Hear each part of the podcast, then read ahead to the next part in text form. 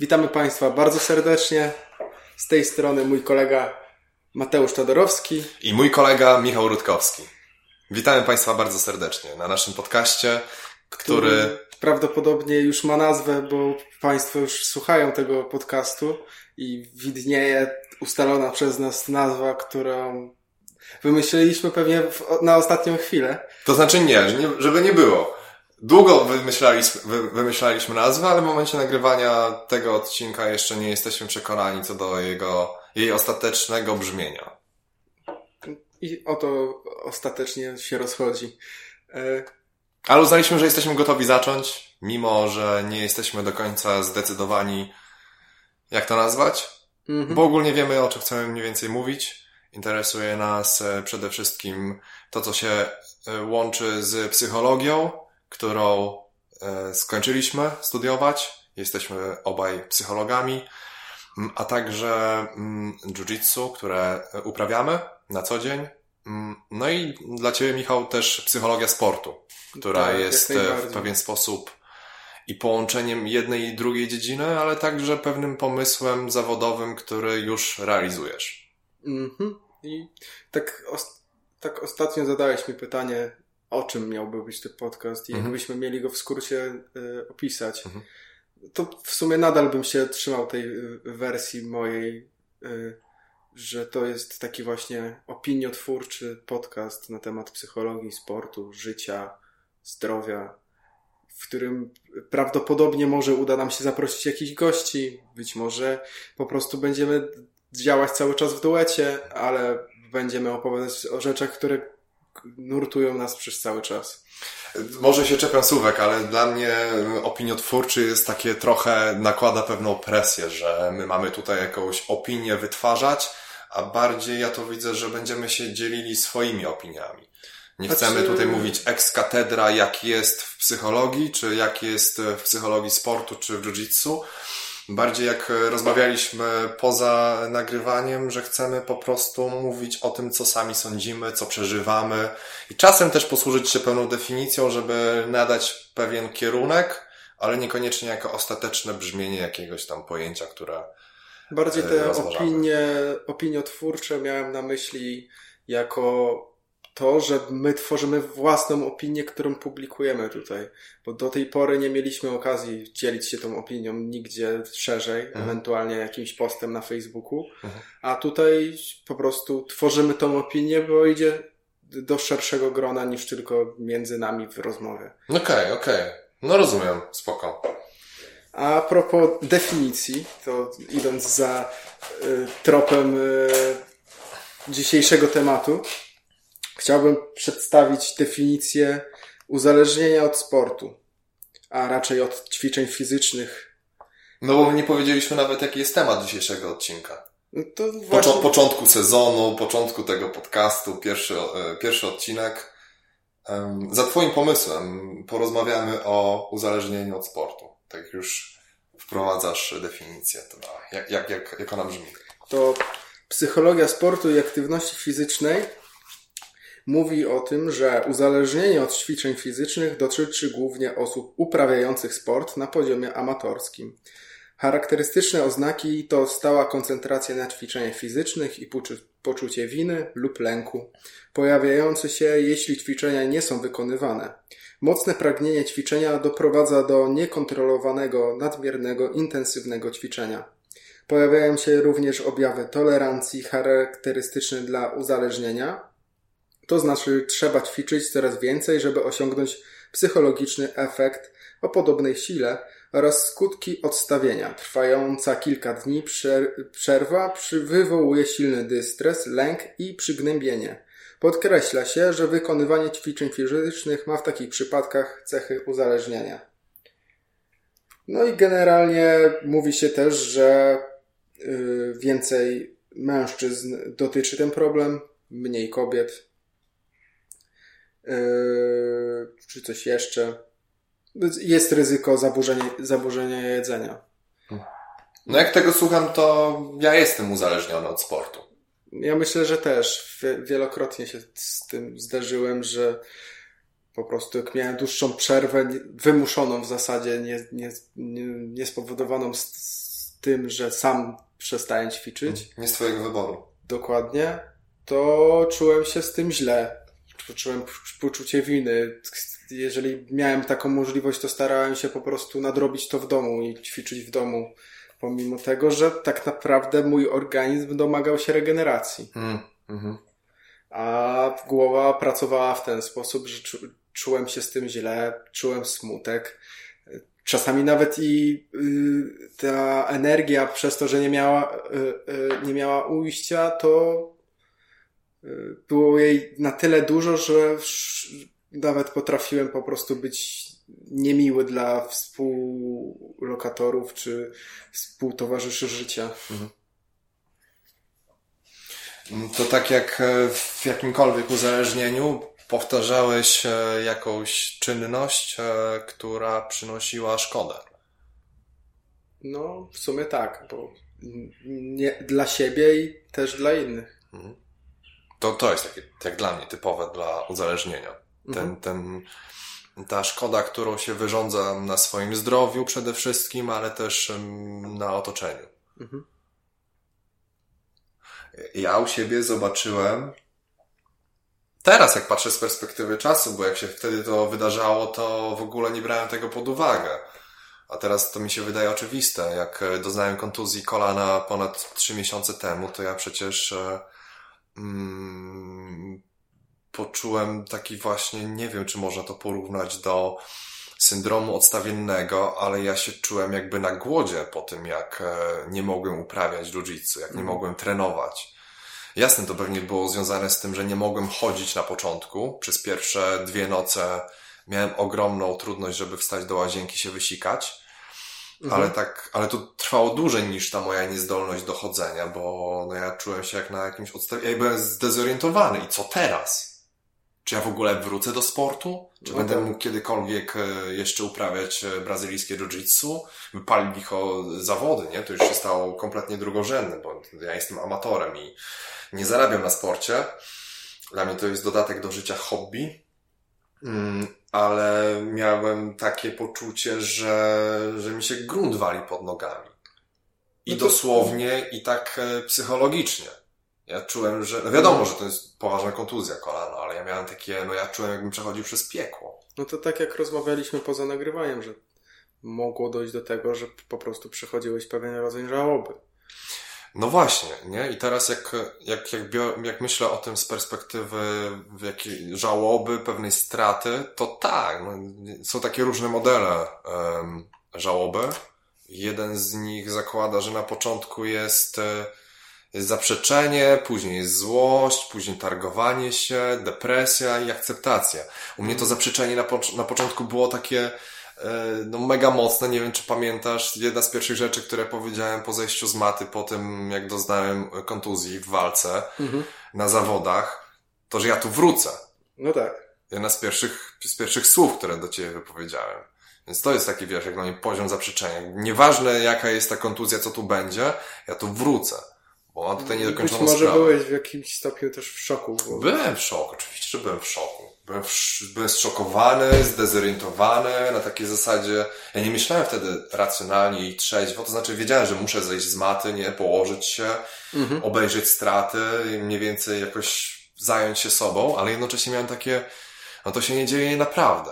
No zamiast skupić się na kontuzji, pewnie byłeś bardziej z zły i chętny do tego, żeby wrócić na tą matę i jeszcze pokazać, że ja tutaj po coś przyjechałem. Tak, tej złości było dużo. Byłem, byłem zły,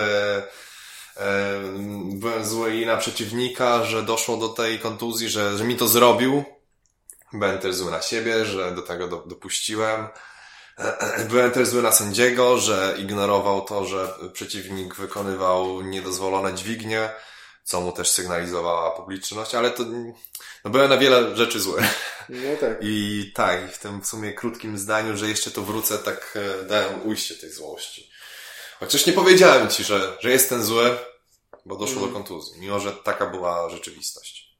No tak. No a potem, może nie w Twoim przypadku, ale w wielu innych przypadkach może też dojść do tego, że najpierw jesteśmy na siebie źli, a potem wracamy do domu i zdajemy sobie sprawę, że to potrwa troszeczkę dłużej. Hmm.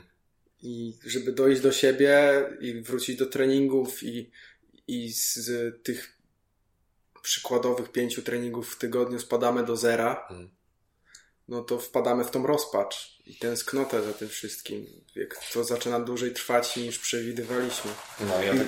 I, i w, w tym wszystkim trzeba znaleźć po prostu ujście na zasadzie, że ustalić sobie cel, że ja wrócę, a jak nie wrócę, to mam jakieś inne rozwiązanie na to, ale jestem w mm. stanie sobie z tym poradzić. Mm -hmm. No to tak jak mówisz, to miałem, miałem coś takiego, że mm, przede wszystkim ten, ten czas powrotu na matę wydawał mi się jakoś nies nieskończenie odległy. -hmm. Mi się wydawało, że jeśli w ogóle kiedykolwiek wrócę na matę, co, co mocno poddawałem wątpliwość bałem się tego, że, że nigdy nie wrócę, że nie będę mógł już uprawiać jiu-jitsu, że mam załatwione kolano na amen. No tak. A później pomyślałem, że jakoś tak, wiesz, no intuicyjnie zacząłem myśleć o tym, że no dobra, co teraz? Jaki jest kolejny krok? Że mm. Kolejny krok no to jest SOR, kolejny krok to jest ortopeda, kolejny krok to jest jakiś, no, jak wrócić do zdrowia? Co, co można zrobić z tym, co zostałem? Ja i tak podszedłeś do tego bardzo y, roztropnie, bo wiele osób, y, które właśnie przechodzą y, tą, tą żałobę związaną z kontuzją, podchodzi do tego bardzo niecierpliwie. No tak przez zaprze zaprzeczenie, nie? Nic mi się nie stało. Tak. Albo to nie jest aż tak straszne. Albo po prostu pomimo bólu i tego, że do końca to się nie uleczyło, przychodzą na trening za szybko, mhm. powodując to, że ta kontuzja jeszcze bardziej się rozrasta mhm, mhm. i y, y, powoduje to, że na treningi wrócimy jeszcze później. Mhm. Przez tą niecierpliwość nie, y, i brak, pod, brak podejścia do tego, że trzeba zrealizować cel, jakim jest po prostu dojście do tego zdrowo fizycznie i psychicznie. Mhm, mhm, mhm. To widzisz, no, u mnie było tak, że ja się szybko załamałem i bardziej niż byłem, znaczy u mnie lęk przed tym, że, że wydarzyło się coś złego z moim ciałem był dużo silniejszy niż jakakolwiek niecierpliwość, e, żeby wrócić na matę. Mhm. Ja bym się bał, że jak wrócę za wcześnie, to coś się stanie jeszcze gorszego i sobie jeszcze bardziej zaszkodzę, co jeszcze bardziej wydłuży okay. czas powrotu do zdrowia.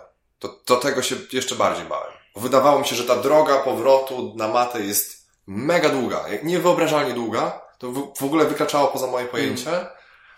ale jednocześnie byłem przekonany i to było oparte o taki, nie wiem, wydaje mi się, że uzas uzasadniony lęk, o strach, mm. że jak wrócę za szybko na matę, to mogę sobie jeszcze bardziej zaszkodzić i tym samym wydłużyć ten okres powrotu. E, ale z drugiej strony też y, trochę przedłużałeś ten powrót na zasadzie takiej, że spowodowane tym lękiem, bo y, jak już wróciłeś, przyszedłeś raz na tą wolną matę, to potrzebowałeś takiego popchnięcia, chodź dzisiaj coś porobimy, a jak poczułeś już y, y, przysłowiową krew, to już, już bardziej ci się chciało wrócić i wiedziałeś, że już trzeba po prostu zwalczyć ten lęk, tak mm. z obserwacji mojej. Mm -hmm. To znaczy, jedna, jedna rzecz jest taka, że ja cały czas to kolano miałem obudowane takim niepokojem. To znaczy, cały mm. czas miałem, miałem ten obszar ciała w uwadze i no bałem się, że coś się wydarzy, nie? Nie wiedziałem, co się może stać, bo -hmm. jeszcze mhm. ostrożnie chodziłem, a co dopiero jiu-jitsu, które jest nieprzewidywalne i ma takie nietypowe ruchy wcześniej chodziłem na siłownię i tam mniej więcej jeszcze czułem tę nogę. No tak. Chociażby przy jakimś zwykłym cardio coś tam jeszcze czułem, więc mhm. nie, nie, do końca wiedziałem, jaka jest wytrzymałość. To jest jedna rzecz. No zgadzam się, że tam było sporo niepokoju. Dlatego e, uważam, że potrzebowałeś jakiejś takiej trochę zachęty, nie? Wiesz co, z jednej strony tak, ale z drugiej strony ja i tak wróciłem o chyba 10 dni wcześniej niż mi polecił ortopeda. Mhm. Mm, i miałem takie, pójdę na wolną matę, rozgrzeję się, okay. może coś porobię, jakieś zadaniówki. Mhm. I pamiętam, że wtedy mi zaproponowałeś sparring. Jak już zaczęliśmy robić, to miałem jednocześnie takie, oho, ja staję tą nogą jako pierwszą. Mhm. Ona eksponuje ją. Cały ciężar ciała na niej kładę. Okej, okay, zauważyłem to. Później, no mieliśmy luźno porobić. No ale jak zacząłem przechodzić i gardę, no to wiadomo, że przez jaki, bez jakiegoś bez szybkości, bez, bez jakiegoś sprytu, nie przejdę tej gardy. No tak. I zacząłem wkładać siłę. Jak zacząłem wkładać mm. siłę, trochę bardziej się koncentrować na zadaniu niż na samym kolanie, tak jak mówisz, poczułem krew. No tak. I wtedy mi się zaczęła włączać też agresja. I ta agresja zaczęła dominować moją świadomość. I wtedy już ten lęk nie był taki, nie był tak mm. duży, nie był tak istotny. Ta energia była przekierowana na zadanie, które mam do wykonania, czyli przejście gardy i zdobycie pozycji. I, i pamiętam, że, że były takie przebłyski, że czuję to kolano, albo takie coś tam usłyszałem na przykład, ale okej, okay, sprawdzam, czy nie boli bardziej, nie boli bardziej. No dobra, no może coś tam chrupnąć, bo czasem mi po prostu strzela, tak jak na przykład teraz. On, tak mi się zdarza po prostu z tym no tak. Mm, no ale no, to była taka tak, mieszanina emocji, trochę, trochę na początku niepokoju i ten niepokój jeszcze czuję. Mm. Ale właśnie te, o to w tym wszystkim chodzi, że jeżeli chcemy wzmocnić kolano, czy chcemy wzmocnić naszą psychikę podczas danego sportu, uprawiania go, to nie wzmocnimy go bardziej, jeżeli nie będziemy uprawiać tego sportu. Nie przyzwyczaimy y, raz naszego mentalu i raz też właśnie kolana. Wiadomo, w, w przypadku kolana to też, a i w, w zasadzie w przypadku mentalu to też chodzi o to, żeby robić inne ćwiczenia wzmacniające to wszystko, niekoniecznie mhm. podczas, tylko podczas e, treningu, mhm. ale ten trening bardzo dużo daje. No to warto rozdzielić te dwa aspekty. Ten aspekt treningu, mm, wzmacniania ciała, mhm. stabilizacji, jak w moim przypadku, albo innych ćwiczeń wzmacniających, e, siłowych, które mają też na celu mm, zmniejszenie szansy wystąpienia kontuzji. Mhm i oddzielić to od e, tej kwestii mentalnej, psychicznej. Bo widzisz, bo można pójść za wcześnie na, na trening, za wcześnie wrócić do sportu i sobie zaszkodzić, albo można z drugiej strony odwlekać w nieskończoność ten powrót w obawie, że, że coś ci się stanie, mimo że te um, obawy już nie są tak uzasadnione jak wcześniej. Tak, i zaczynasz sobie do pewnego stopnia nawet wmawiać, że coś już jest nie tak. No, mimo że nie ma żadnych medycznych przeciwwskazań, żeby już wrócić do sportu. Dokładnie. Mhm. Więc albo potrzebujemy zewnętrznej zachęty wśród najbliższego grona, albo właśnie samego siebie musi ta osoba przekonać. Ja miałem to szczęście, że mam w swoim najbliższym otoczeniu aspirującego psychologa sportu, który mi do tego popchnął. No cóż.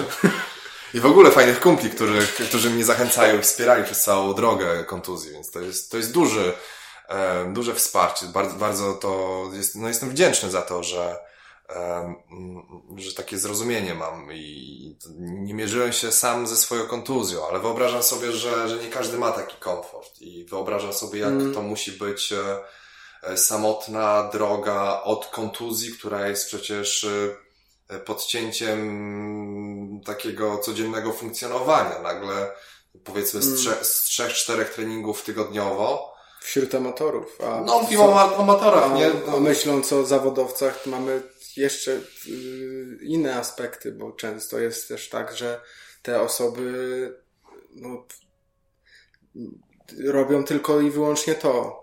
No i zarabiają na życie. Też tym sportem. I to powoduje kolejne lęki, kolejny stres. Oczywiście. Y, powoduje to, że po prostu no, wpadamy naprawdę w depresję. Mhm. W, w ogóle dla mnie to przerasta moje pojęcie, co siedzi w głowie sportowca zawodowego, mhm. bo to wydaje mi się, że to jest ta presja, którą my sobie nakładamy, co możemy rozumieć w kategoriach uzależnienia od sportu, bo mhm. nie wiem, bo na przykład uciekamy od codziennych problemów albo szukamy jakiejś regulacji emocji w, w takiej, w codziennych treningach, rozładowania napięcia, stresu, czy po prostu, nie wiem, takiego ułożenia sobie rzeczywistości, codzienności, mhm. pełnej struktury. No i nakładamy sobie jakąś presję, bo chcemy być e, równie dobrzy jak inni e, zawodnicy na macie, czy, czy chcemy być coraz lepsi w porównaniu do tego, jak, jacy byliśmy rok temu, albo mm. chcemy startować w zawodach, no to nakładamy sobie pewną presję i pewien reżim, reżim treningowy. Albo nawet Ale to, co się zwiększamy dzieje... go coraz bardziej i coraz bardziej, bo nam się wydaje, że robimy za mało. No i nakładamy na siebie jakąś presję, bo budujemy sobie jakieś wymagania wobec siebie, jakieś tak. oczekiwania, że reprezentujemy jakiś poziom i dążymy do tego. Ale to jest tak nieporównywalne z tym, z jaką presją się mierzy zawodowy sportowiec, mhm. który przecież jest w zupełnie innej rzeczywistości, jeśli chodzi o sport. Dlatego może w tej książce jest to przedstawione jako, uzależ... że to uzależnienie występuje głównie u osób, które uprawiają sport amatorsko. Mhm. Bo mamy czas na to, żeby pomyśleć na zasadzie, że mieć poczucie winy spowodowane tym, że ćwiczymy za mało albo mhm. zbyt, za, za mało intensywnie też. Mhm. A sportowiec zawodowy musi po prostu podejść do tego zupełnie inaczej. No trochę ciężko sobie wyobrazić uzależnienie od sportu u sportowca. Jakby... Ja rozumiem, że można być pracocholikiem pracując, ale to mhm. wydaje mi się kompletnie czymś innym. Ciężko do tego podejść w sumie, bo nie mamy też obrazu, bo nie jesteśmy sportowcami zawodowymi. Mhm. Ale z drugiej strony, jak spojrzymy właśnie pod aspektem kontuzji, mhm. no to jeżeli taka osoba wypadnie, no to właśnie to jest porównywane, tak jak mówiliśmy, do żałoby. No, ale żałoba ma pewne a... zastosowanie wtedy do takiego rozumienia kontuzji. Tak Ale do, do, pewnego stopnia yy, może nie będzie to potraktowane jako uzależnienie, ale coś, co po prostu zabiera szczęście z życia. Na zasadzie, jeżeli ktoś, ten zawodowy sportowiec kocha swój sport mhm. i po prostu jego regulacja emocji jest tym lepsza, im może ćwiczyć, to może też podchodzić pod pewien aspekt tego uzależnienia. Albo z czegoś, od czego jego życie jest zależne. O. Widzisz, to jest ciekawy punkt widzenia, bo tego się tak, sportowców się nie postrzega z tej strony, mhm. że są uzależnieni od czegoś. Że na przykład tenisista jest uzależniony od tenisa. By to jest tak oczywiste, że musi mieć obsesję na tym punkcie, żeby być dobrym, no żeby tak. być najlepszym. Nie jest, nie jest to wtedy traktowane jako problem. Absolutnie, no. Absolutnie to nie jest traktowane jako problem.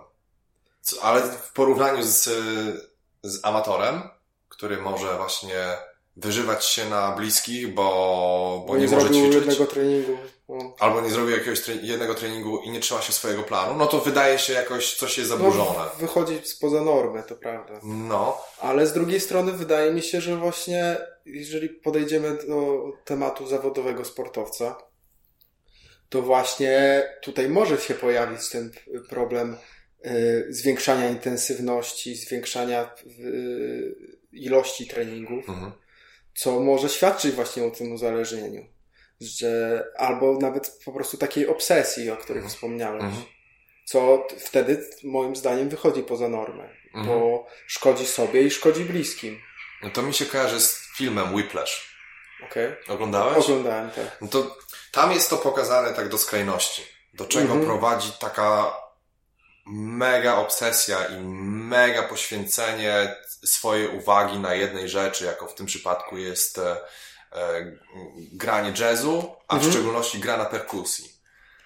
I ta obsesja nie tylko tego nauczyciela, ale też tego muzyka, tego perkusisty, żeby być coraz lepszym i żeby dosięgać tych standardów e, narzuconego przez nauczyciela, mhm. jakkolwiek pożądanych przez niego. On, on, tam, tam jest, no, od, odkładając na bok relacje między nimi, między nimi, tę dynamikę e, tej relacji, to, to przecież gdyby te standardy nie były tak wysokie, mhm. to by ten e, perkusista nie dał takiego performance'u nie byłby tak dobry. To się to samo nie przychodzi bez treningu, bez e, powtarzania, bez powtarzania, bez krwi, mhm. bez wypadków po drodze, czy nawet poświęcania innych aspektów życia, relacji z bliskimi, edukacji, pracy zawodowej. Narzucenia wszystkiego na jedną, na jedną kartę. Wabank. bank. Wchodzę w to na całego. Nie? To, to, to, jest obse to jest obsesja. Jest. I, I same czasami po prostu wymagana. No ale czy to nie jest z drugiej strony coś takiego, że my w pewien sposób lubimy takie osoby, które wykraczają pewno... poza normę, ale lubimy patrzeć na to, bo efekty są spektakularne. Na pewno... Muzycy jazzowi, którzy po prostu trzymali się jakiegoś rytmu i grali w tak precyzyjny sposób, że to po prostu jest przyjemne dla ucha, dla, dla oka. czy w przypadku sportowców, którzy czasem dokonują niesamowitych rzeczy. No na pewno takie osoby podziwiamy. Podziwiamy. I no. po prostu jest dla nas to niepojęte, że można tak zrobić. I że można dojść do takiego poziomu. Mhm. No, wzbudzają w nas emocje. Mhm. Na, na pewnym poziomie zawodowstwa, czy na pewnym poziomie czy sportu, czy, czy sztuki, szczególnie takiej performatywnej, osób występujących na scenie, to po prostu robi super wrażenie, gra nam na emocjach, możemy uczestniczyć w tym ich e, świecie przez chwilę. Mhm. Ale jako obserwatorzy nie widzimy tego, co jest za kulisami, nie widzimy przy, e, przygotowań, tych kontuzji, no, krwi, taka, potu, Można, można powiedzieć, że to jest taka góra lodowa, że wszystko co, to, co widzimy na samym szczycie, to jest medale, mhm. jakieś pobicie rekordów, jakieś zdobycie po prostu mistrzostw. Chwała a, i laury. A, a wszystko, co jest pod spodem, czyli pod, pod wodą, mm, albo nawet mm. ta warstwa y, lodu, która jest pod wodą, albo sama woda, no to jest po prostu krew, pot, łzy, mm. poświęcenie rodziny, mm. bliskich, wszystkiego wokół. Mhm. Tylko po to, żeby, no może nawet aż po to, żeby zdobyć chwałę. Mhm. A czasami ta chwała trwa tylko 5 minut. Mhm.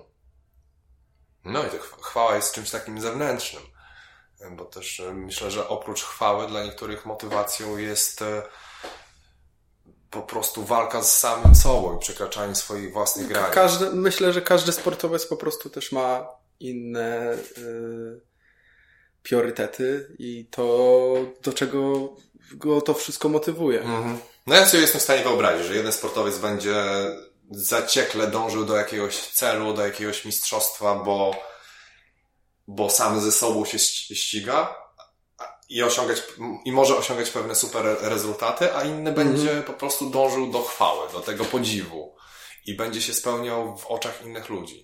I obaj będą, wiesz, dążyli do takich samych rezultatów, w sensie będą osiągali równie wysoki poziom. No tak a mają zupełnie różne motywacje. Jeden ma, ten pierwszy ma wewnętrzną, a drugi ma zewnętrzną. Mhm. Jakby tutaj nie ma dobrej czy złej motywacji. No nie, nie ma. Dobrze jest znać swoją własną, co ciebie motywuje. Mhm. Czyli do, do jakiego wniosku dochodzimy? Czyli amator głównie może się uzależnić od sportu, a zawodowiec może popaść w obsesję doskonałości. Hmm. Czy inaczej to widzisz? Wiesz co, ja nie mam jakiegoś definitywnego wniosku na ten temat. To jest ciekawa dyskusja i chętnie bym porozmawiał z różnymi osobami, jak to widzą ze swojej perspektywy. Nie chcę mm. za bardzo wyrokować, że, że jednych dotyczy uzależnienia, a drugich nie, bo przypuszczam, że, że w przypadku zawodowców, którzy ignorują swoje jakieś ograniczenia typu kontuzje i akurat mają taką, takie wsparcie w, w kadrze czy zespole dookoła, E, które, które ich, które, którzy ich nie wspierają, to, mm, to mogą przejawiać takie mm, jakby aspekty uzależnienia, mhm.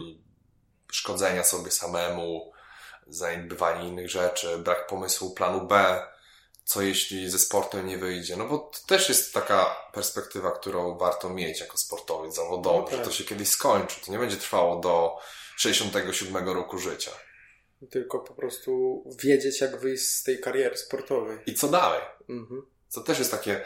Bo nie każdy też się nadaje na to, żeby być trenerem czy menadżerem później no. sportowca. Czy, czy chce pracować w sztabie, a może po prostu chce z, wejść w inną ścieżkę kariery, której marzył wcześniej, ale po prostu zrobił sobie przerwę na sport. Mhm.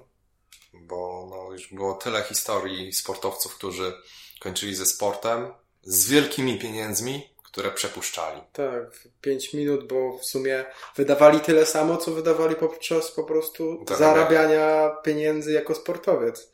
A zapomnieli o tym, że te przychody już znikły. Hmm. Dlatego też dobrym podejściem jest inwestowanie w trakcie y, w różne inne dziedziny. Albo po prostu znalezienie tego planu B i wiedzenie, że jestem przygotowany na to, że ta kariera kiedyś się skończy. Mm, no to jest taka perspektywa, którą warto mieć na uwadze. Jak najbardziej. Kiedyś tam teraz pracuję na pewien wynik, mhm. mam pewne cele do zrealizowania, ale kolejny etap w życiu, po sporcie, takim zawodowym, który jest bardzo wymagający, to też jest pewien cel do realizowania, który można brać pod uwagę. Dlatego jak sobie obserwujemy tych największych sportowców, głównie w sumie piłkarzy, mm. to dlatego wyskakują nam co chwilę z lodówki. Tak, tak jakby, bo co chwilę są w różnych reklamach, a to inwestują w coś, a to po prostu się wszędzie pokazują, ale oni właśnie myślą o tym, że no za te 5-10 lat już nie będą mogli się pojawiać sobie co chwilę. Albo będą się pojawiać w innej roli. Ale wiedzą, że po prostu jeżeli chcą, żeby ich rodzina godnie żyła i przez wiele lat kolejnych, to muszą cały czas zarabiać. No ale można też zarabiać w reklamach i przepuszczać to od razu. A, to, to jak najbardziej. Nie ma takich pieniędzy, których się nie da wydać od razu. Oczywiście. No ale tak, no, no nie, wracając jeszcze do, tej, do tego uzależnienia od sportu, bo trochę odpłynęliśmy w kierunku sportu zawodowego, który rządzi się jakby nie było innymi prawami niż e, mhm. sport amatorski, w którym my uczestniczymy. I możemy mieć pewne wyobrażenie o sporcie zawodowym, ale no też... Możemy no, tylko pod... pogdybać. Pogdybać no, sobie. możemy sobie pofantazjować, tak. jak to tak. wygląda, bo tak naprawdę... Mm, no ja chętnie bym posłuchał sportowców, nie? Co oni mają do powiedzenia e, w tym zakresie, bo to jest mega ciekawe. Zakładam się, że to, co my tutaj sobie mówimy, to może tam jest w jakimś tam drobniuteńkim stopniu pokrywa się z rzeczywistością, mm. a w większości to tam... Kompletnie nie. Kompletnie nie, że to jest zupełnie coś innego niż nam się wydaje, że to pewnie jest jeszcze cięższe niż możemy mm. przypuszczać.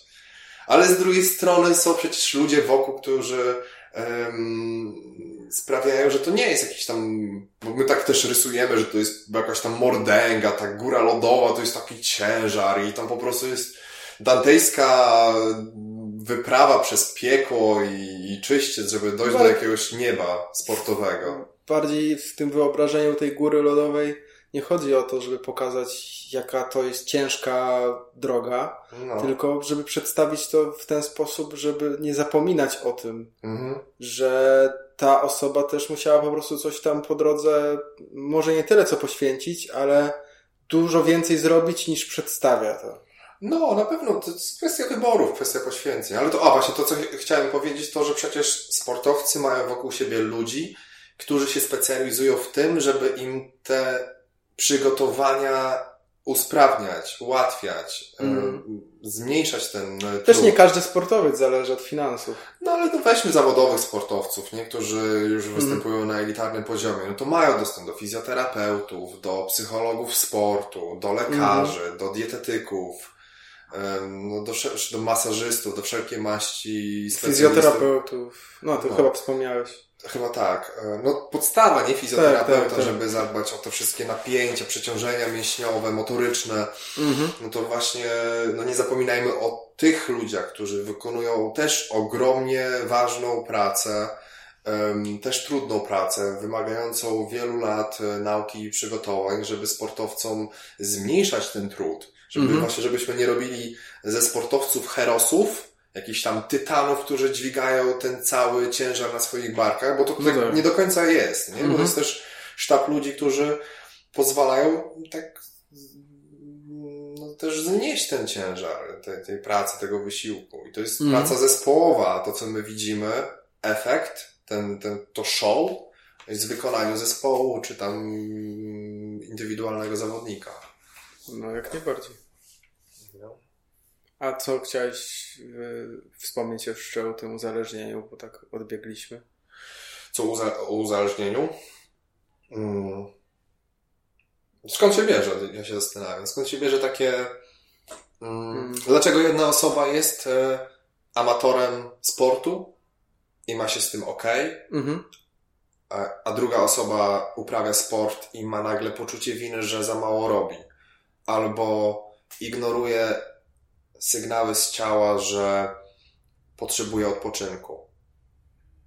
No może to wynikać też z tego, z, przede wszystkim z jakim podejściem podchodzi do sportu.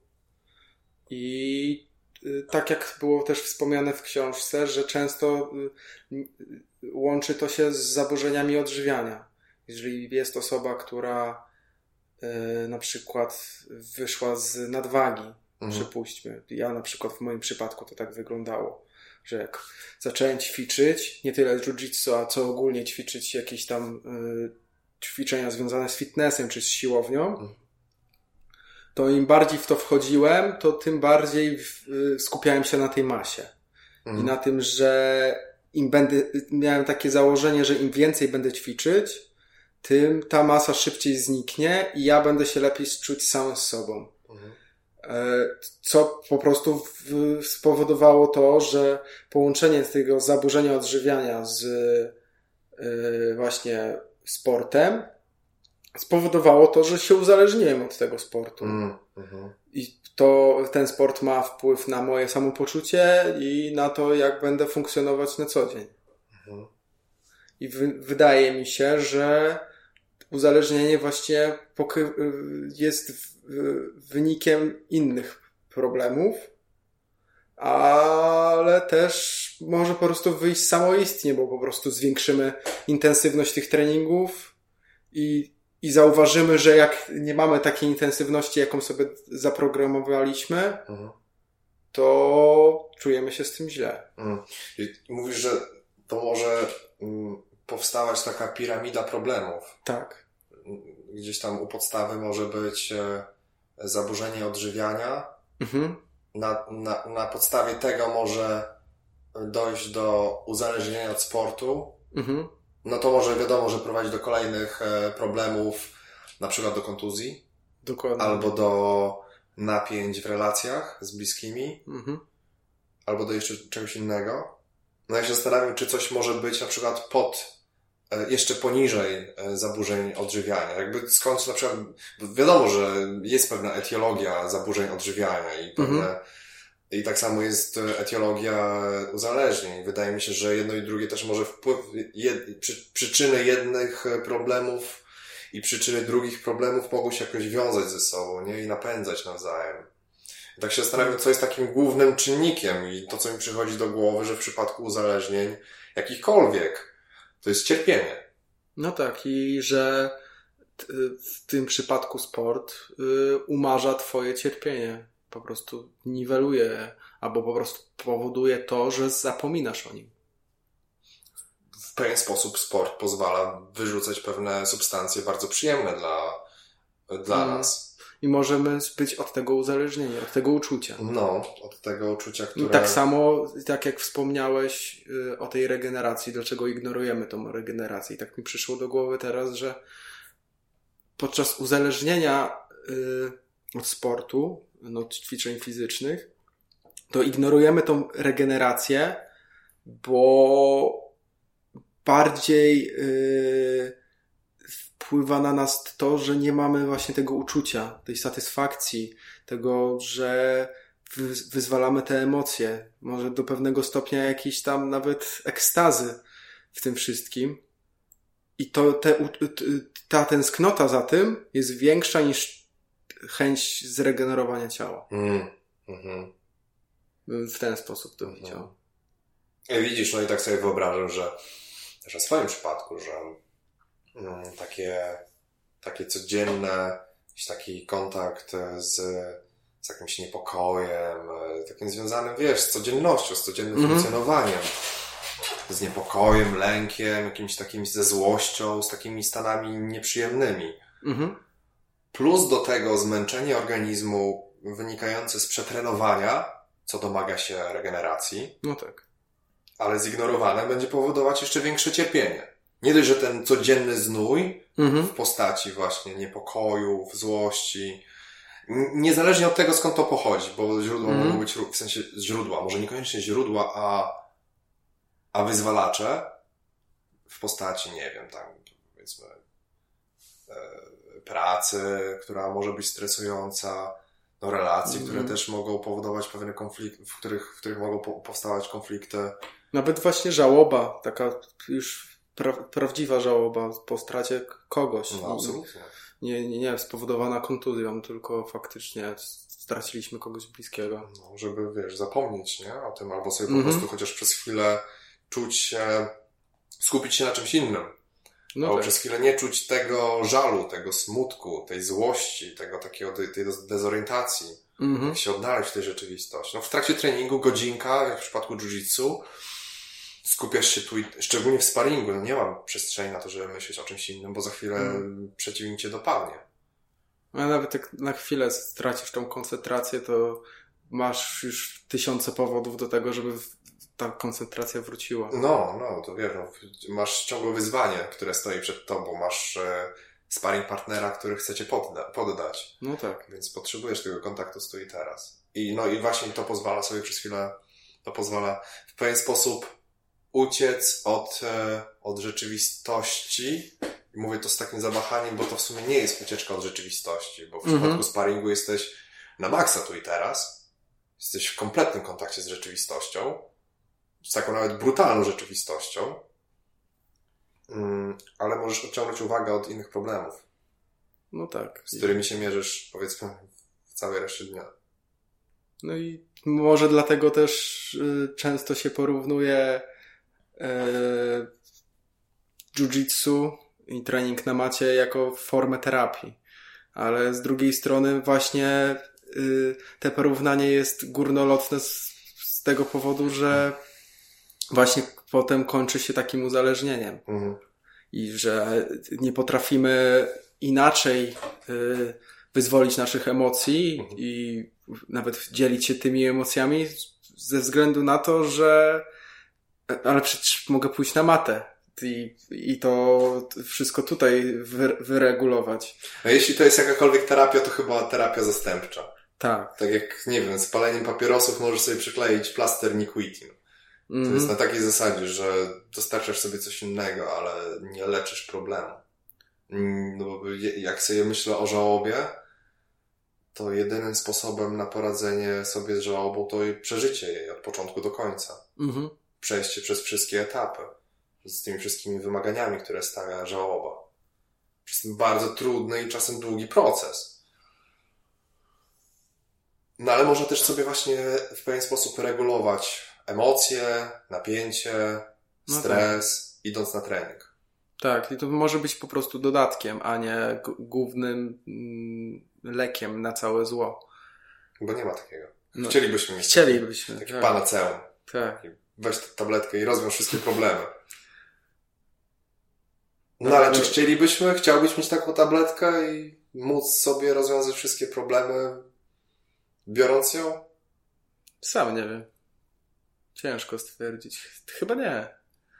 Co, co by to, to nie, nie, nie poznałbym wtedy siebie. A po, mhm. przez te cierpienie i stawianie siebie przed problemami poznaję siebie i yy, uczę się. Hmm.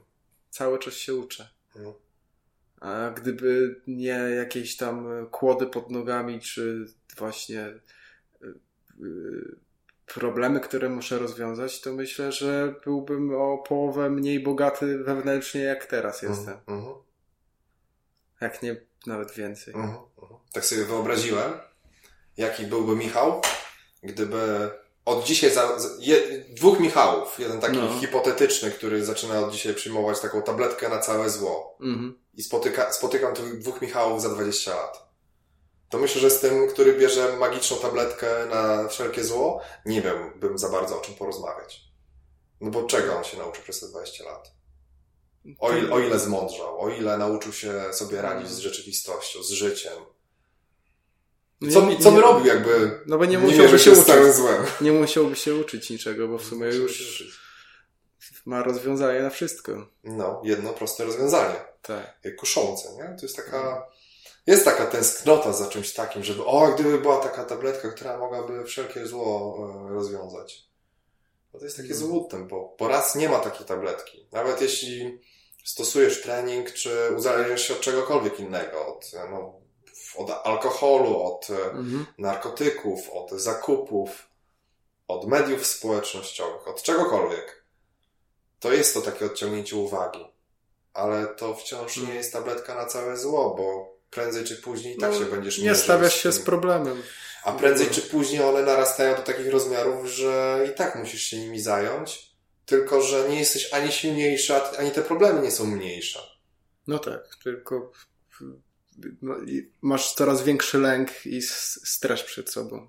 Tak, przed tymi problemami, nie? Mm. Możesz, możesz podjąć e, się, możesz zacząć sobie radzić z tymi problemami, kiedy ten lęk jest na, nie wiem, na takim minimalnym poziomie. Wtedy poziom gry mm. masz łatwy. Ale możesz pocze poczekać, aż ten lęk urośnie do dużego i wtedy masz poziom gry, poziom trudności gry trudny. Mhm, nawet bardzo trudny. Nawet ba czasem nawet bardzo trudny, nie? Czasem mm. nawet taki pff, nie do przejścia. A jedyne, co się zmienia, -hmm. to ten poziom lęku. Bo problem jest taki sam, jak był wcześniej. I ty masz takie same zasoby radzenia sobie. No jak nie większy jest ten problem teraz.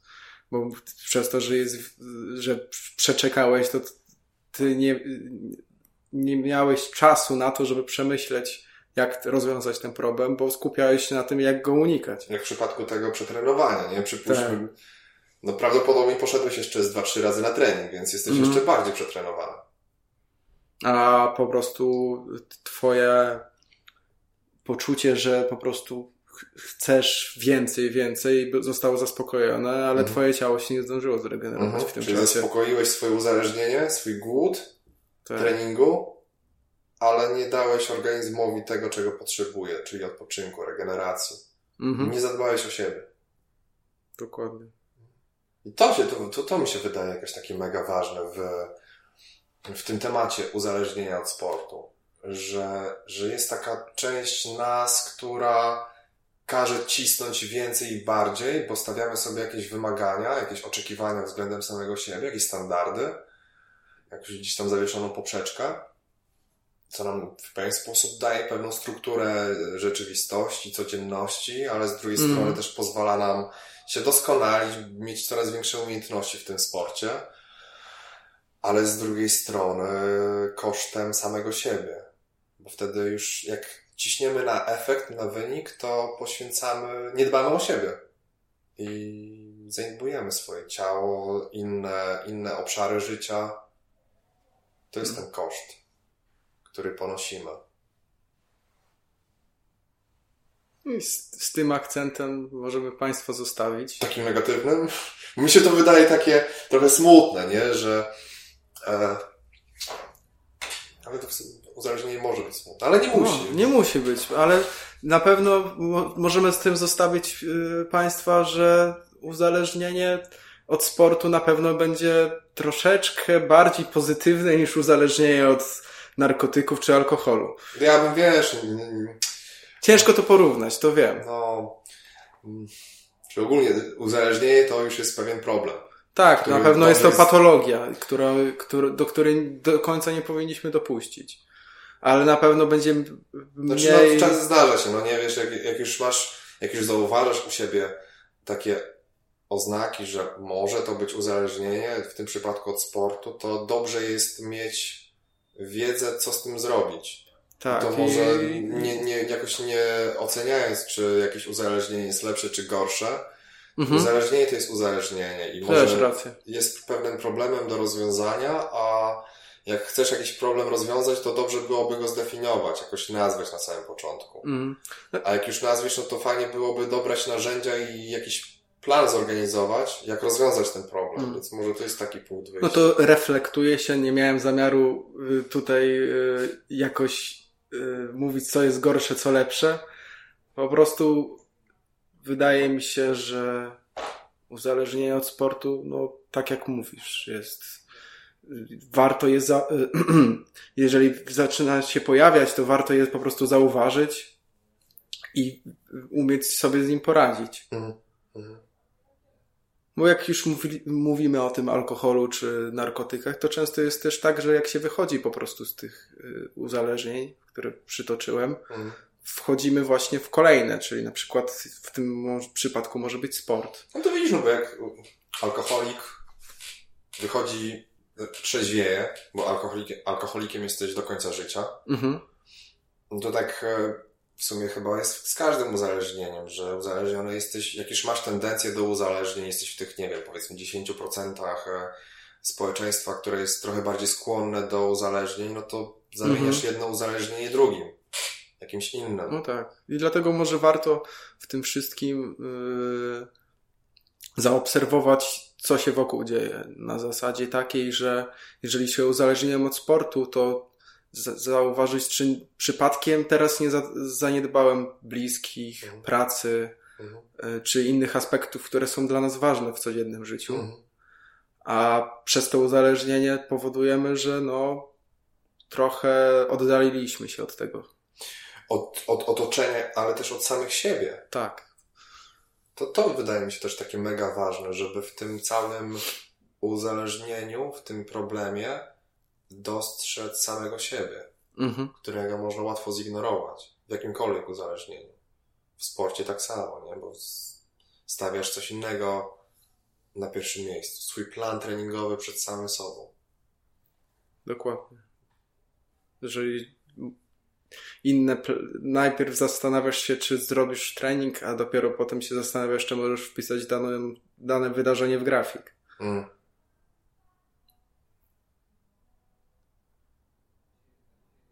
I stąd y, pytanie do Państwa, czy y, może inaczej postrzegacie uzależnienie od sportu? Być no może sami się, się z nim zmagacie. Jeżeli mają Państwo ochotę, to zapraszamy do komentarzy, ewentualnie do kontaktu na naszego maila, którego dodamy w opisie. I to w takim razie do usłyszenia kolejnym odcinku. Tak, dziękujemy za uwagę, za to, że byliście z nami przez ten czas, kiedy sobie pogadaliśmy. Zamierzamy wrócić i pogadać jeszcze trochę. Jak najbardziej. Bądźcie dla nas wyrozumiali, to jest nasz pierwszy raz. do, do usłyszenia. Do usłyszenia.